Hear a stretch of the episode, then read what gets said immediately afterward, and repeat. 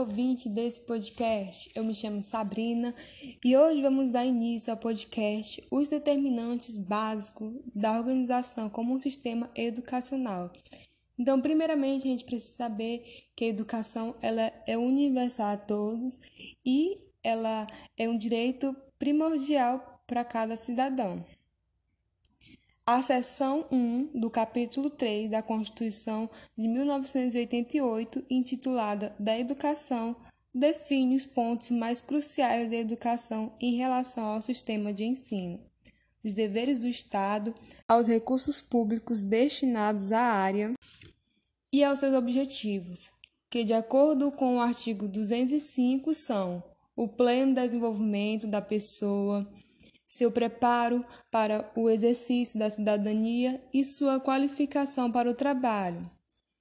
Então, no artigo 208, ele fala que é responsabilidade do Estado assegurar a efetivação e o compromisso com a educação. Disso, a educação, ela possui uma significativa legislação que visa garantir não só com que os governos cumpram suas obrigações, mas que também a educação cumpra sua função social.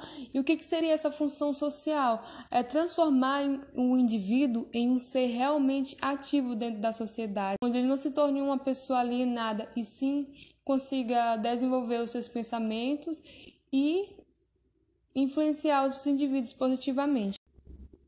O artigo 206 da Constituição Federal estabelece oito princípios nos quais o ensino deve ser baseado. E quais são esses princípios que o ensino se baseia? O primeiro princípio é a igualdade de condições para o acesso e a permanência da escola. Então, todo indivíduo ele tem que ter a igualdade de condição para acessar e permanecer naquela escola. 2 liberdade de aprender, ensinar, pesquisar e divulgar o pensamento, a arte e o saber. 3. O pluralismo de ideias e de concepções pedagógicas e coexistência de instituições públicas e privadas de ensino. 4. Gratuidade do ensino público em estabelecimentos oficiais. 5. Valorização dos profissionais da educação escolar garantidos na formação da lei, planos de carreira, com ingresso exclusivamente por concurso público de provas e títulos ao das redes públicas. Sexto, gestão democrática do ensino público na forma da lei. Sétimo, garantia de padrão de qualidade. E oito, piso salarial profissional nacional para os professores da educação escolar pública nos termos de lei federal. Então, para que o ensino exista, ele tem que se enquadrar nesses princípios. O artigo 208 da Constituição Federal diz que o Estado tem sete responsabilidades para cumprir com a educação. E ela estabelece que o Estado brasileiro tem sete responsabilidades para efetivar seu compromisso com a educação e quais são as responsabilidades? Primeiro, a educação básica obrigatória e gratuita. Então, a educação básica ela tem que ser obrigatória a todo indivíduo e gratuita, dos 4 aos 17 anos de idade, assegurada inclusive sua oferta gratuita para todos os que não tiverem acesso na idade própria. 2. Progressiva universalização do ensino médio gratuito. 3. Atendimento educacional especializado a portadores de deficiência, preferencialmente na rede regular de ensino. 4. Educação infantil em creche e pré-escola às crianças de até 5 anos de idade. 5. Acesso aos níveis mais elevados do ensino, da pesquisa e da criação artística, segundo a capacidade de cada um.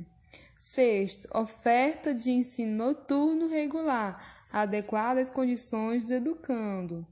Sete, atendimento ao educando em todas as etapas da educação básica, por meio de programas suplementares de material didático escolar, transporte alimentação e assistência à saúde.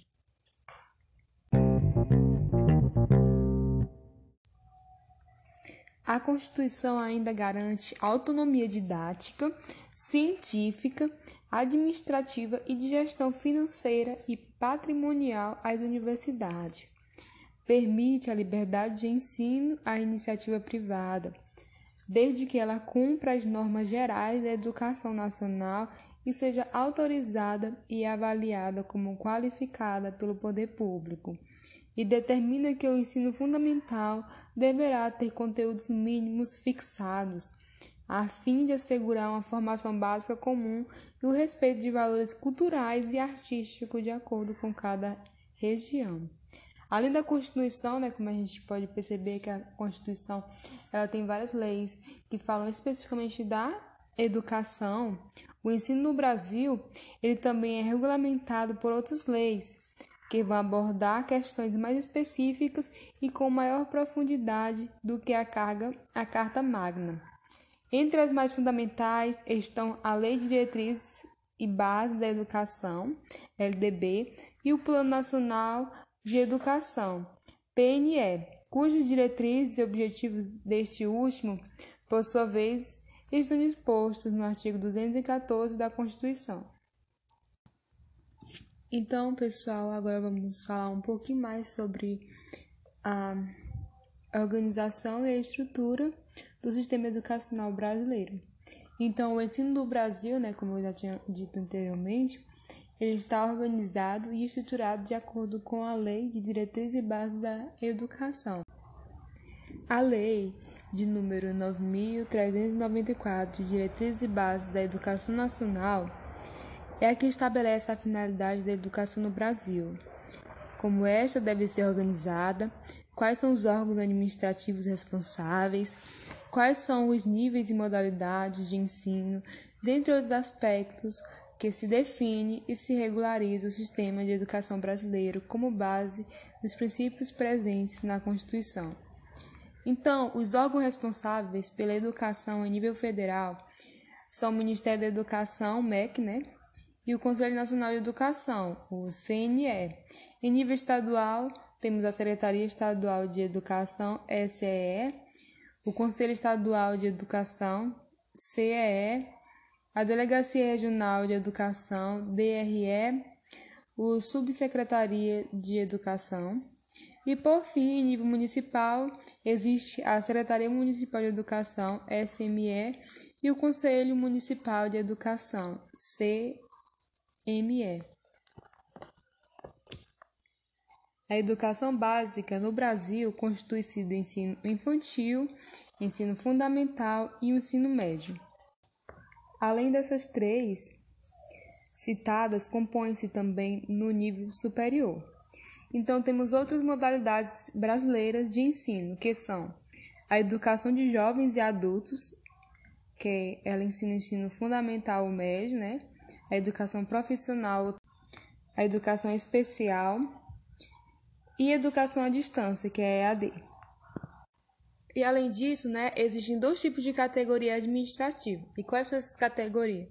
É a pública e a privada. As públicas são criadas ou incorporadas, mantidas administrativas pelo poder público, obviamente, né? Já as privadas, elas são mantidas e administradas por pessoas físicas ou jurídicas de direito privado. Então, especificamente, né, quais são os papéis dos órgãos governamentais dentro da educação? Primeiro temos a União, né, que é a federal, e ela é responsável pelas instituições de educação superior criadas e mantidas pelos órgãos federais de educação e também pela iniciativa privada. Temos os estados, né, que eles cuidam das instituições estaduais de nível fundamental e médio, dos órgãos públicos ou privados.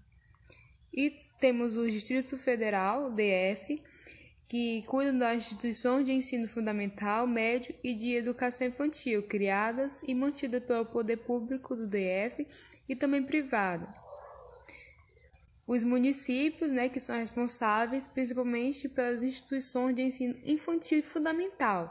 Porém, eles cuidam também de instituições de ensino médio, mantidos pelo poder público municipal. Pode optar por se integrar ao sistema estadual de ensino ou compor com ele um sistema único de educação básica.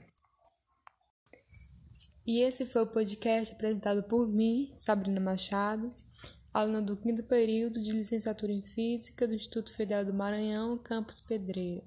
Obrigada a vocês que me escutaram até aqui e até o próximo episódio.